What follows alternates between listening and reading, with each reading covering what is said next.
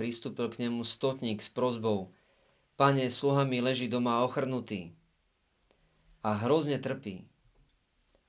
On povedal, prídem a uzdravím ho. Stotník mu odpovedal, Pane, nie som hoden, aby si vošiel pod moju strechu, ale povedz iba slovo a môj sluha ozdravie. Veď aj ja som podriadený človek a mám pod sebou vojakov. Ak da ktorému poviem, choď, ide. Inému poď sem, tak príde. A svojmu sluhovi urob toto, on to urobí. Keď to Ježiš počul, zadivil sa a tým, čo ho sprevádzali, povedal, veru hovorím vám, takú vieru som nenašiel u nikoho v Izraeli. Hovorím vám, že prídu mnohí od východu i západu a budú stolovať s Abrahamom, Izákom a Jakubom v nebeskom kráľovstve. Počuli sme slovo pánovo. Chvála Tebe, Kriste. Pane, povedz iba slovo a môj sluha o zdravie.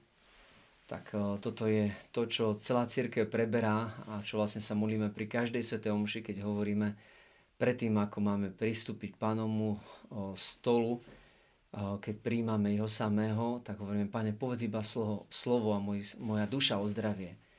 Čiže modlíme sa týmito slovami, ale možno často nám uniká práve to, že ako asi by sme zvykli, keby ako kňaz zobral teraz hostiu a že by už po premenení ju chytil, aby ho takto, takto pustil alebo len tak hodil na zem. No lenže toto isté vlastne je, čo sa týka jeho slova. Čiže sú dva akoby stoly, stôl slova a stôl chleba a obidva majú rovnakú váhu. A možno v tomto čase, keď nemôžeme vystúpiť do domu pánoho, akoby, ako to aj sme vlastne uh, hovorili spolu ako spútnikmi, ktorí prichádzali do Jeruzalemského chrámu, tak spievali viac menej toto ako pieseň, že poďme, vystúpme do domu pánovho, že s radosťou pôjdeme do domu pánovho, ako bolo vlastne splnenie toho proroctva Izaiáša, že vtedy povedia mnohé kmenia, poďme a vystúpme do pánovho domu. Tak my teraz prežívame to, že nemôžeme ísť do pánovho chrámu, alebo respektívne nie tak spoločne nemôžeme pristúpiť, tak môžeme práve teraz možno viacej sa ponoriť do toho, čo je podstatné pre advent, aj vôbec potom, aby sme naozaj prijali aj pánovo telo a prijali ho samého. A to je vstúpiť do jeho slova. Pozrieť sa, aký je môj vzťah k Božiemu slovu, k Svetému písmu ako takému ale k jeho slovu. To znamená, my nehovoríme len o solo skriktúra, čiže iba písmo, ako povedal Martin Luther, a keď sa rozdiela církev, v čase, kedy naozaj mnoho katolíkov bolo takých, že spoliehali sa viac menej na kňazov. A kňazi nie vždy kázali a nie vždy vysvetlovali Božie slovo, takže bol veľký hlad. A on zrazu dovolil ľuďom a dal im sveté písmo a vtedy začala aj knih tlač, aj všetko, takže začali mať dostupné sveté písmo doma vo svojich príbytkoch a začali sa viacej do neho ponárať.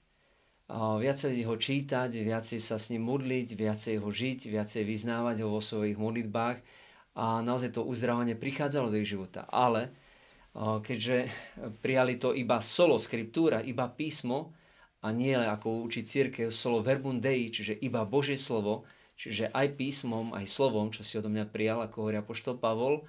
Čiže vlastne jedná sa aj to prijať tradíciu, prijať učiteľský úrad cirkvi, ktorý mi dáva uh, taký akoby pilier, ako hovorí aj samotný apoštol Pavol v prvom liste Timoteovi v 3. kapitole v 15. verši, že církev je stĺba opora pravdy. Církev je živého Boha, je týmto stĺpom a oporou pravdy. Čiže aj my, keď chceme naozaj správne vstupovať do Božieho slova a správne ho príjmať, tak potrebujeme naozaj tak ako stotník, ktorý si uvedomal, ja som podriadený a vyznával to aj ohľadom Ježiša, že Pane Ježiš, ty si podriadený svojmu otcovi a ty máš tú moc, teda tú autoritu, lebo tebe je tá autorita daná. A takisto vlastne my sami tú autoritu skutočnú nad, aj nad zlom, aj v našom živote, získame vtedy, keď určitým spôsobom sa tiež aj podriadíme niekomu, nejakej tiež ďalšej autorite. Nejakej autorite, ktorú nám pán dáva, čiže nie hociaké autorite. A to nám dáva v cirkvi. Ona je tým stĺpom a oporou pravdy. Takže potrebujeme naozaj akoby prísť k Božiemu slovu a prísť aj k tomu, ako ho vykladá a učí církev. A vtedy kráčame tou bezpečnou cestou. A toto je to, čo počas adventu potrebujeme najviac. Sa ponoriť do Božieho slova. Aj možno súkromne, že si čítam to sväté písmo, čítam si ho podľa možno tej dennej liturgie, liturgie hodín, alebo teda tých čítaní, ktoré sú určené na ten deň. A potom, či už cez nejakú exegézu nejakých kňazov, ktorí sa možno venujú hĺbšie aj Božiemu slovu, vysvetľujú aj ten kontext, v akej dobe vznikalo, aj o ktorej skupine ľudí bolo orientované, tak sa potom hĺbšie chápe cez tie súvislosti aj to samotné, ten zmysel toho a potom spolu s celým celostným učením všetkého toho, čo je v Svetom písme. Čiže nielen niečom vybratým. Všetky o, sekty a všetky tie rozličné iné denominácie vznikali len na základe toho, že si každý vysvetoval slovo podľa seba. Žijeme v dobe tzv. postmoderny, kedy si každý vysvetľuje, že ja mám pravdu. Ja to vidím takto, to je moja pravda. A nikto nepočúva viac menej potom žiadnu autoritu každý si to ide podľa seba. A nie, že Božie slovo stvárňuje môj život a jeho naprávam podľa Božieho slova, ale ja si Božie slovo vysvetľujem, ako sa to mne hodí. Aby to ako keby tak schválilo to moje počínanie, to moje konanie. A toto je práve také veľké nebezpečenstvo. Takže potrebujeme, aby nás to slovo uzdravovalo. A Ježišovo slovo je to, ktoré uzdravuje.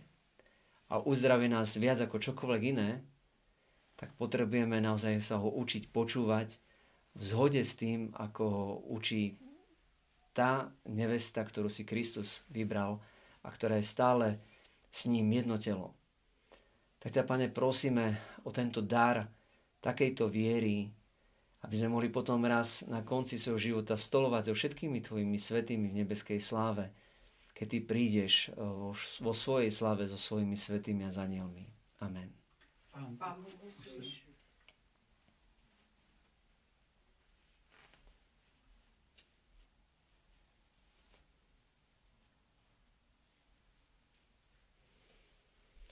Bratia a sestry, Boh nám poslal svojho syna